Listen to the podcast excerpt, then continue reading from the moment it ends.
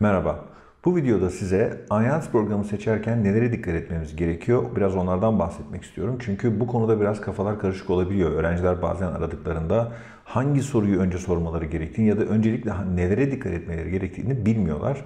Ee, bu konuda size bilinçlendirecek bir e, IELTS eğitimi seçerken, bir kurs seçerken, bir kurumla anlaşırken nelere dikkat etmeniz gerektiğinden madde madde bahsetmek istiyorum. E, kısa bahsedeceğim zaten. 3 maddede e, bunu grupladım. Dolayısıyla e, akılda kalıcı olacaktır diye düşünüyorum. Şimdi birinci, ikinci slaydımıza baktığımızda nelerden bahsedeceğimi söyleyeceğim. Birinci sorun, birinci daha doğrusu husus İngilizce seviyemizin belirlenmesi. Bu önemli bir faktör. Bundan detaylı olarak bahsedeceğim. Daha sonra skor hedefi. En sonunda program seçimi ve akıştan bahsedeceğim. Bu üç faktör, ana faktör. Tabii ki daha detaylı bir inceleme olabilir ama bu üç ana faktör bizim için önemli. Başlangıç noktası bizim için bunlar olmalı. Öncelikle İngilizce seviyemizin belirlenmesinden bahsetmek istiyorum. Şimdi İngilizce seviyenizin belirlenmesi en aceleye gelmemesi gereken konudur. Öncelikle İngilizce seviyenizi doğru, güvenilir bir şekilde, e, güvenilir bir kurumdan öğrenin. Bunu netleştirin ve çok da fazla ondan sonra bir daha bir daha e, farklı yerlerde e, seviyenizi ölçtürmeyin. Yani böyle 20 ayrı kurumda bazen görüyorum işte hocam şu sınava girdim, bu sınava da girdim, daha yine bir sınava gireceğim gibi e, şeyler olabiliyor. Dolayısıyla İngilizce sınavı, İngilizce seviyemizi böyle Google'dan önümüze ilk gelen linkten değil de bu konuda çalışmaları olan güvenilir bir kurumdan öğrenelim. Ondan sonra nerede olduğumuzu bildikten sonra devam edelim. Çünkü IELTS programları biliyorsunuz içerik olarak ağır programlardır. Ee, sizin İngilizce seviyenize eğer uygun değilse o program veya o sınıfta bulunan öğrencilerin İngilizce seviyeleri sizden daha yukarıda ya da daha aşağıdaysa bu sizin programdan verim almanızı olumsuz yönde etkileyecektir. Şimdi İngilizce seviyesi nasıl ölçülmeli? İngilizce seviyesi farklı şekillerde ölçülebilir. Ee, bunun e, farklı dememin sebebi şu. Şimdi YÖKDİL veya YDS gibi çoktan seçmeli bir sınava gireceksiniz. Eğer İngilizce seviyenizi farklı şekilde ölçebiliriz ve daha kısa sürede İngilizce seviyenizin ne olduğu konusunda ya da sınav performansınızın nasıl e, artırılabileceği konusunda size bilgi verebiliriz. Yani bunu e, verebiliriz derken işte kurumlar verebilir. Ama IELTS gibi, TOEFL, PT gibi dil kullanımını dil kullanımının gerektiği bir takım sınavlarda çoktan seçmeli sınavlar bize doğru sonuçlar vermiyor. Daha doğrusu eksik sonuçlar veriyor. Yani yanlış vermiyor ama eksik veriyor. Biz sonuçta yanılabiliyoruz. Bazen mesela öğrenci işte YÖKDİL'den 70 puan aldım diyor. İyi bir puan. Ama IELTS programına geldiği zaman çok verim alamayabiliyor. Diğer becerilerini çok iyi geliştiremediği için. Dolayısıyla seviye tespit sınavı ne kadar farklı beceriyi ölçüyorsa o kadar doğru sonuç verecektir. Çoktan seçmeli sınavlar bize e, doğru sonuç verebilir ama çoğu zaman eksik e, veri verecektir bize. Dolayısıyla burada yapılması gereken şudur. Sizin yazma becerinizin ve konuşma becerinizin ölçülmesi gerekir bu seviye tespit sınavlarında. Eğer sadece çoktan seçmeli bir sınav neticesinde seviyenizi öğrendiyseniz muhtemelen yanlış ya da yanlış demeyeyim de eksik öğrenmiş olabilirsiniz. Mutlaka ama mutlaka İngilizce seviyenizin yazılı ve sözlü olarak bir e, değerlendirmeye tabi tutulması lazım. Buna göre belirlenmesi lazım. Bunu unutmayın bu çok önemli. IELTS, TOEFL için e, özellikle söz ediyorum ya da PT gibi böyle üretime dayalı sınavlardan bahsediyorum.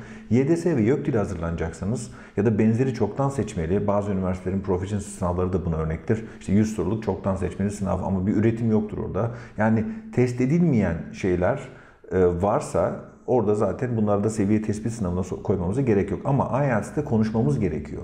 IELTS'te yazmamız gerekiyor. Dinlememiz ve e, okumamız gerekiyor. Dolayısıyla bu becerilerin de seviyemizi belirlerken, seviyemiz belirlenirken mutlaka test edilmesi gerekir, değerlendirilmesi gerekir. Bu önemli. Tamam? Yani bir yazma olsun, e, bir listening olabiliyorsa olsun, bir e, konuşma mutlaka olsun. Buna göre bir yol izleyin. Buna göre seviyenizi öğrenin.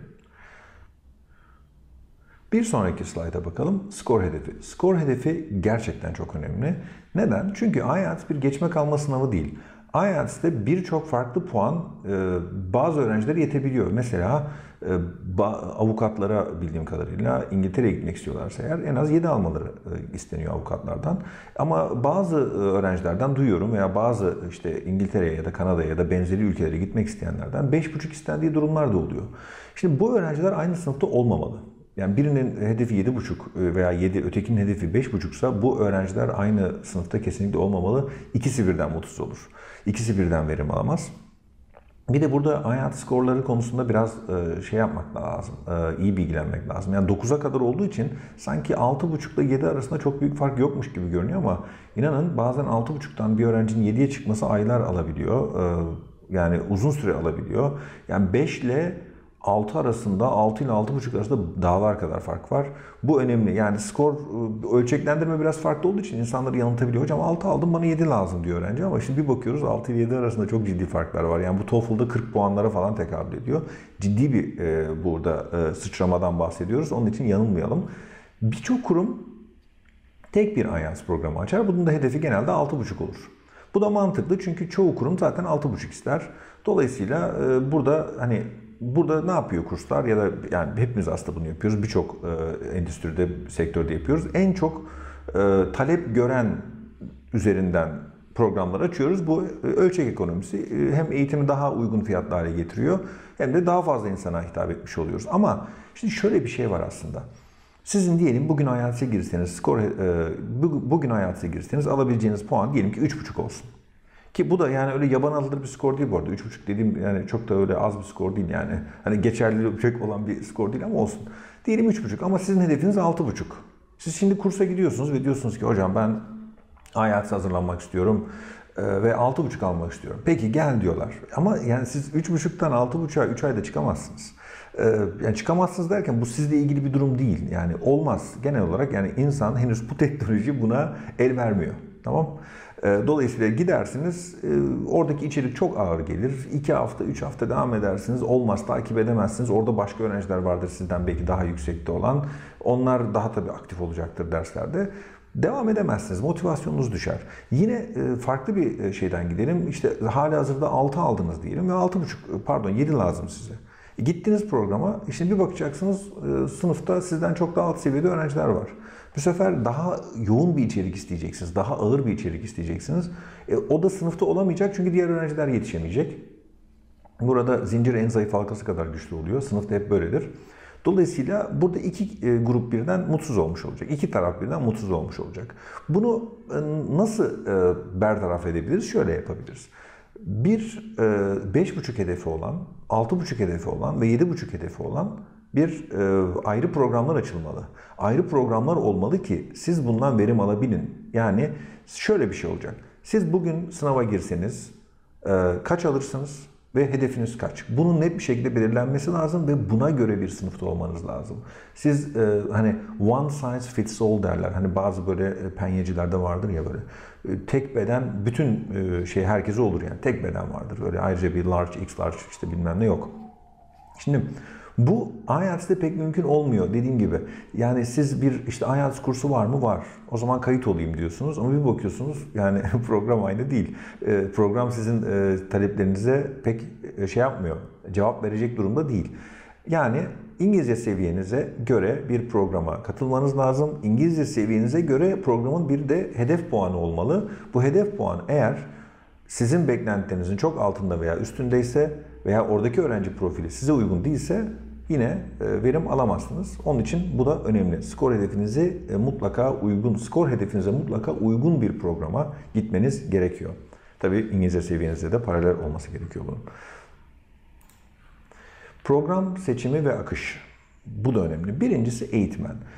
Eğitmen neden önemli? Şimdi IELTS sınavları biraz böyle özel sınavlar bunlar. Yani biz İngilizce öğretmenleri arasında da branşlaşma var. Mesela young learner'cılar var. Onlar daha böyle işte çocuk gruplarıyla ilgileniyorlar. E, mesela yetişkinlere eğitim vermeye çok alışmış veya buna bu konuda uzmanlaşmış bir İngilizce öğretmeni çocuklarla e, çok fazla e, çocuklara çok fazla verimli ders anlatamayacaktır. Yani çok fazla onu yapamayacaktır. Çünkü onun aktivitesinin planlanması, ders planı, materyal seçimi çok daha farklı olacaktır. Mesela ben e, çocuklarla çok çalışmıyorum. Hep yetişkinlerle şu ana kadar çalıştım. Yani mesleğime başından beri aşağı yukarı. Dolayısıyla oradaki literatüre çok hakim değilim.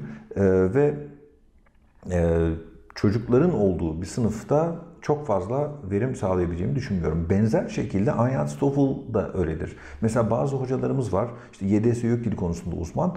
Ona uzman, o konuda uzmanlaşmış ama IELTS'de TOEFL'a çok ilgilenmemiş mesela. Şimdi bir anda pat diye onun önüne bir IELTS TOEFL hazırlık programı gelirse çok orada bir e, şey yapamayabilir, e, biraz bocalayabilir. Çünkü oradaki literatüre hakim olması ayrı bir zaman alacaktır. Yani bizi şey gibi düşünebilirsiniz aslında. Yani biz aslında bir hani şey gibi hani teşbihat almaz bir oyuncu gibiyiz burada. Bir aktör gibiyiz, aktris gibiyiz. Biz öncelikle o rolü çalışıyoruz. Ondan sonra bunu size sunuyoruz. Bunu çalışmamız zaman alıyor. Öyle kolay bir şey değil yani. IELTS materyallerine hazırlanmak hani biz orada cevap veriyoruz falan ama e, sorularınıza falan biz o kitapları inceliyoruz, çalışıyoruz, o soruları çözüyoruz, üstlerine notlar alıyoruz, bir sürü e, şeyler yapıyoruz. Onun üzerine size bunu sunuyoruz. E, yine benzer şekilde sadece konuşma ağırlıklı eğitimler veren hocalarımız var. Onların da daha çok iletişimsel e, bir takım metotları var ve onlar da mesela IELTS ve TOEFL'la çok ilgilenmeyebilir. Dolayısıyla eğitmen seçimi önemli. Bir programa kayıt olduğunuzda o e, programı eğitimini verecek hocanın IELTS ve TOEFL konusunda yani pardon TOEFL diyorum yani IELTS, TOEFL her neyse o sınav konusunda nitelikli e, olma, o sınav konusunda yetkin olması gerekiyor. E, kontenjan ikinci madde. Kontenjan da çok önemli. Şimdi kontenjan sorulmuyor genelde öğrenciler tarafından. Yani bir heyecan kaydoluyorsunuz, bir bakıyorsunuz içeride 15 kişi var. Tamam diyorsunuz 15 olur yani ne olacak? Bir bakıyorsunuz ama essay yazıyorsunuz. Essayler 250 kelime. Bir öğretmenin önüne 250'şer e, kelimeden oluşan 15 tane kağıt koyduğunuz zaman o hoca onu ne zaman okuyacak, ne zaman değerlendirecek, size nasıl detaylı feedback verebilecek? Çok zor. Çok vakit alır. Yani bunu, bunun e, hoca için iş yükü anormaldir. Dolayısıyla e, sizin gibi 3 tane sınıfı da olsa böyle e, etti 45. E, 45 tane 250'şer kelimeden kağıt. Bunları tek tek okuyacak işaretleyecek, e, yeri gelecek, düzeltecek. Onlara farklı e, bazı durumlarda sadece dil bilgisi açısından düşünmeyin. Oradaki şu kelimeyi kullan, şu yapıyı kullan gibi size bir takım taktikler verecek. Bunları nasıl yapacak? Yapamaz. Yani çok kalabalık bir sınıfta öğretmenin doğal olarak size ayıracağı birim süre düşecektir. Düştüğü için de sizin de veriminiz düşecektir. Bu böyle gider. Çünkü IELTS üretime e, dönük bir e, sınav, hazırlık süreci istiyor. Yani lecture gibi değil yani ben geleyim işte YDS yok ile yapabiliyoruz bunu. Konuşuyoruz, öğrenciler not tutuyor, soruları varsa soruyorlar, biz devam ediyoruz yolumuza. Ama bu şeyde öyle değil. E, bu IELTS'de öyle değil. Sizin bizzat bir şey üretmeniz ve bizim o üretimi duymamız, okumamız, değerlendirmemiz ve bu değerlendirme sürecinde biraz böyle hani detaylı olması gerekiyor. Bu açıdan da kontenjan önemlidir. 15 e, dak 15 kişiden oluşan bir IELTS sınıfını mesela şöyle koyduğumuz zaman önümüze e, şimdi diyelim task 2 speaking ile ilgili bir şey var ve siz artık öğrencilerden birer ikişer dakikalık sunum bekliyorsunuz ve ikişer dakika hani şu konuyla ilgili konuş diyeceksiniz. E şimdi 15 kişi ikişer dakika konuştu. Deyin ki iki buçuk dakika bir de feedback hani e, birinin işte şey ne o uzun sürdü kısa sürdü derken yarım saat. Şimdi yarım saat e, iki dakikada siz konuştunuz. 28 dakika aslına bakarsanız değil mi? Yani o kişileri siz dinlemek zorunda kalıyorsunuz. Tabii ki bu da bir öğrenmeyi e, belki şey yapar. Hani diğer öğrencilerden e, diğer öğrencilerin konuşmalarından bir modelleme yapabilirsiniz ama Yine de sizin için ayrılan süre düşecektir. Bu önemli bir faktördür. Kontenjanı sorun. Şimdi öğrenciler genelde fiyata sadece bakıyor. Hocam bu eğitim kaç para? Yani bütçeme uyacak mı? Çok normal. Tabii ki her şeyin öncelikle fiyatı bizim için önemli ama sadece fiyata bakarsanız oradaki başka şeyleri kaçırabiliyorsunuz. Yani size ayrılacak birim süre nedir? Birim süreye bakmak lazım aslında. O daha mantıklı oluyor. Yani e, çok uygun fiyata bir IELTS eğitimi alırsınız. Sınıfta 30 kişi olursunuz. Hoca sadece konuşuyordur. E, tamam yani eğer öyle verimli olabilecekse sizin için olur. Süre uzar. Süre uzar. Yani bir ayda başaracağınız şeyi 4 ayda 5 ayda başarırsınız. 4 ayda yapacağınız şeyi bir yılda yaparsınız. Daha az ücret vermiş olursunuz. Burada zamanın mı daha önemli olduğu yoksa paranın mı daha önemli olduğu sizin için e, aslında o seçimi yapmak durumundasınız. Yani hangi hangisi daha önemliyse ona e, odaklanacaksınız ama kontenjan önemli. Feedback de önemli. Şimdi feedback'ten kastım ne? Siz şimdi konuştunuz tamam. Hocanızın yani e, dersi veren hocanın size bir feedback vermesi lazım. Bu feedback'i neye göre verecek? IELTS'te e, speaking ve writing rubrikleri var. Yani bir değerlendirme kriteri var. Bu değerlendirme kriterine göre bakacak ve size bunu değerlendirecek. Bu konuşmanızı, bu yazınızı değerlendirecek. Şimdi değerlendirirken de ne yapacak? Ee, bir e, tecrübe gerekiyor bunun için. Daha önce bu işi yapmış olması gerekiyor. Daha önce bu konuda tecrübelenmiş olması gerekiyor. Ya arkadaşlar yapıyor, yani senin konuşman iyi. İşte senin yazın fena değil gibi olmuyor. Onu böyle detaylı bir şekilde daha önce bu bu bu, bu tür çalışmaları yapmış bir hocanın yapmış olması gerekiyor. Eğitmenin yapmış olması gerekiyor.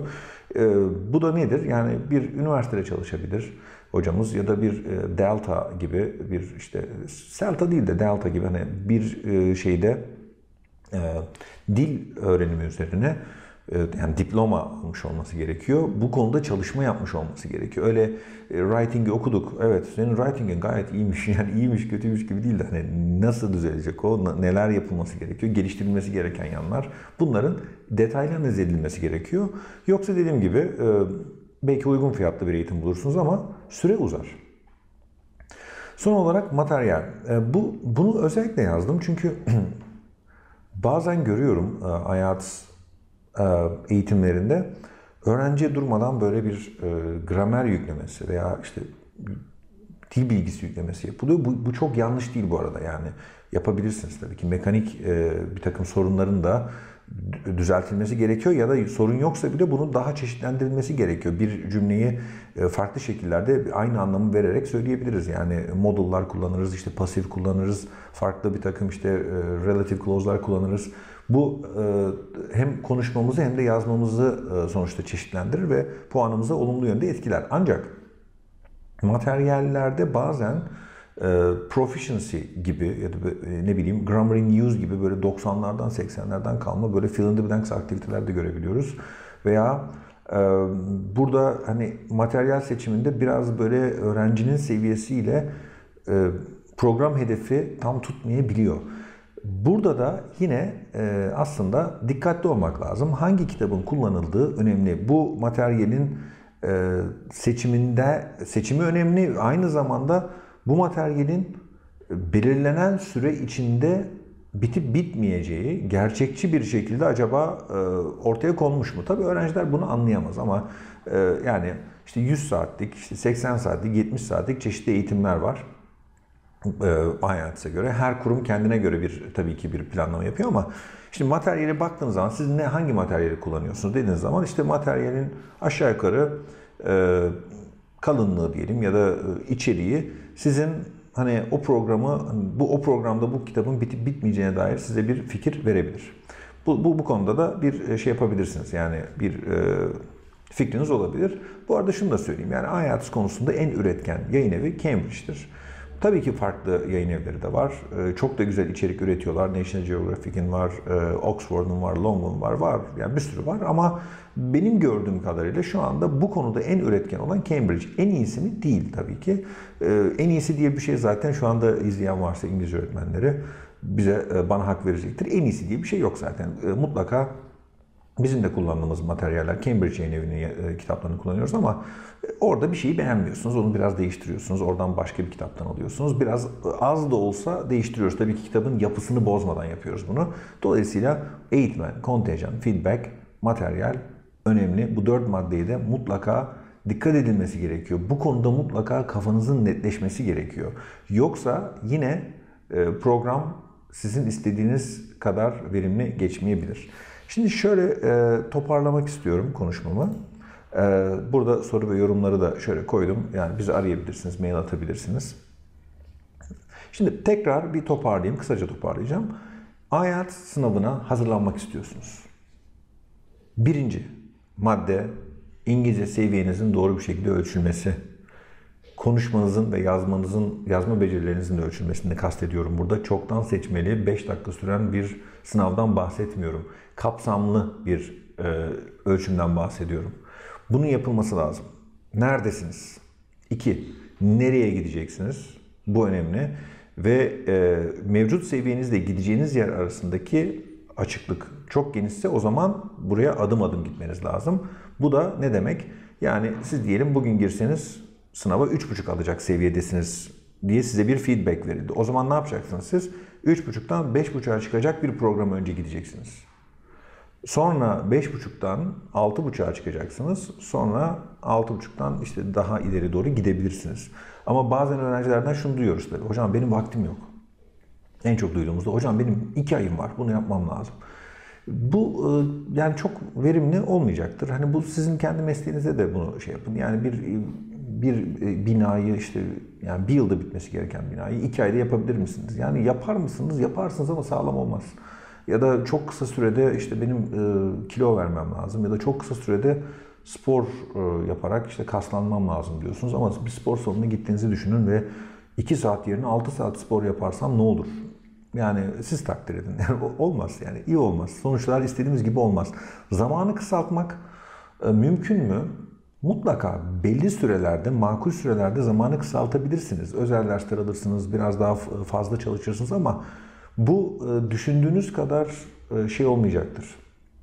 E, verimli bir sonuç vermeyecektir. İstenmeyen bir aslında yoldur. Dolayısıyla çok zorunlu olmadıkça bu şekilde eğitimler değil, onun yerine böyle frekansı biraz daha seyrek ama şeyi frekansı pardon yüksek ama saatleri biraz daha böyle az olan eğitimlerle yavaş yavaş gitmeniz lazım. Bunun makul bir süresi var. Bu makul süreyi kısaltmak pek olumlu sonuç vermeyecektir. Peki e, başka ne dedik? E, seviyemizi öğrendik. E, doğru seviyede bir programa gittik. Programın da hedefine uygun bir şey gitmemiz lazım. Yani 7.5'luk 7.5 hedefi olan bir program ya da 6.5 hedefi olan bir programa kayıt olmayacağız eğer 3.5 seviyedeysek, 4 seviyedeysek. Yani en az 5-5.5'larda olacağız ki ondan sonra 6.5'luk bir programa gidelim. Tamam Yani benim vaktim yok. Ben o zaman hemen 7.5'lığa gideyim. Olmaz. O zaman içerik çok ağır gelir. Ee, siz yapamazsınız yani. O, o kaldıramazsınız o içeriği. Çok ağırdır çünkü. Bu arada hayat içeriği cidden ağırdır. Yani kendinize haksızlık etmeyin diye söylüyorum. Sonra bir de ne yapacaksınız? Programın Süresi nedir? Kontenjanı, bakın çok önemli. Kontenjan çok önemli. Kaç kişi olacak sınıfta? Bu sınıfta olacak kişiler İngilizce seviyelerine göre mi seçildi? Yoksa ee, çoktan seçmeli bir seviye tespitle mi seçildi? Bu önemli. Ee, neye göre seçildi? Bunu e, e, seçen kurum hangi kriterlere göre seçti? Bu önemli. Materyal seçimi o konuda çok şey yapamayabilirsiniz. Yani sonuçta bu çok spesifik bir alan. Standart bir öğrenci hangi materyali kullanıyorsunuz dendiğinde hani diye sorsa alacağı cevaba karşı ne diyebilir? Ee, benim bir doktora gidip hani şu ilacı yazmayın, bu ilacı yazın dememle aynı şey olur. Çünkü anlamıyorum, bildiğim bir şey değil ama Cambridge yayın evi gibi böyle Oxford Longman gibi hani böyle bilindik yayın evleri materyalde kullanılıyorsa genelde e, verimli bir e, şey alacaktır ama bir de gerçekçi olmalı materyalle program süresi. Eğitmen önemli dedik. Eğitmenin e, kalitesi önemli. Kalitesi demeyelim pardon burada düzelteyim.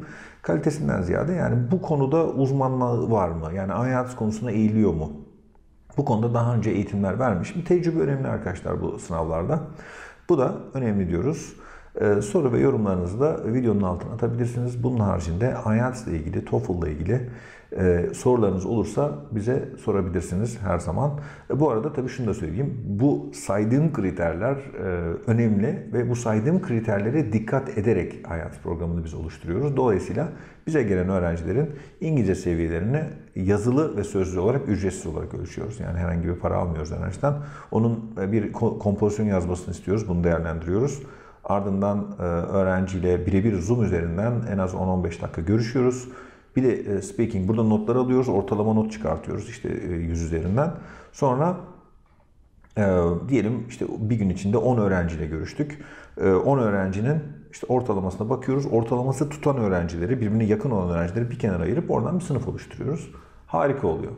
Ee, yani bu olması gereken bu zaten. Hani çok da aslında bakarsanız hani atomu parçalamıyoruz. Yani olması gereken neyse o. Ee, ve daha sonra da zaten bizdeki e, hocaların çoğu yani ya şu anda Delta yapıyor ya üniversitede çalışıyor işte ya da e, bize freelancer olarak destek veren hocalar var. Ama bu freelancer hocalarımız da şey yani alanında uzman hocalar. Daha önce yani bizim zaten çalıştığımız hocalar genelde 2-3 senedir bizde çalışıyor en az. Hepsini zaten tanıyoruz ve biliyoruz. Uzun sürelerdir bizimle e, çalışıyorlar. Ve bu uzun sürelerde de IELTS eğitimleri veriyorlar. Kontenjan konusunda da biz de 6 öğrenciden fazla öğrenci kabul etmiyoruz. Bunu da zaten sebeplerini açıkladım. Bir daha şey yapmama gerek yok ama yani feedback önemli arkadaşlar. Sizinle birebir e, ilgilenilmesi lazım. Size Ee, siz bir şey sorduğunuz zaman birinin hızlı bir şekilde cevap vermesi lazım. Kişisel olarak sizinle ilgilenilmesi lazım. Bu da e, ancak az öğrenci olursa mümkün oluyor. Çok öğrenci olursa takdir edersiniz ki mümkün olmuyor. Ee, bu şekilde eğitimlerimizi oluşturuyoruz ve e, uzun süredir de hayat eğitimleri veriyoruz. Sizler de e, bizde çalışırsınız ya da farklı bir kursla devam edersiniz, farklı eğitim alırsınız. Bunları mutlaka sorun. Bunları mutlaka bu, bu konularda mutlaka bilgilenin önemlidir. Burada e, sadece fiyata bakarsanız ne olur onu da söyleyeyim. Sadece fiyata bakarsanız süreyi uzatırsınız. Yani mutlaka yanlış bir şey yapmış olursunuz demiyorum ama süre uzar. Yani normal şartlarda siz 6 ay planlamışsanız 1 sene, 2 sene sürebilir. 3 e, ayda bir eğitimi bitirmek istiyorsunuzdur. O uzar yani. Süreyi uzatırsınız. Maliyet düştüğü zaman genelde illa böyle değildir ama çoğu zaman böyledir. Ya da bu sorular sizin için önemini yitirdiyse, orada fiyat daha önemli hale geldiyse muhtemelen daha az para ödersiniz ama daha uzun sürer hazırlık süreciniz. Burada tabii ki seçim sizin oluyor. Dinlediğiniz için teşekkür ederim. İyi günler diliyorum.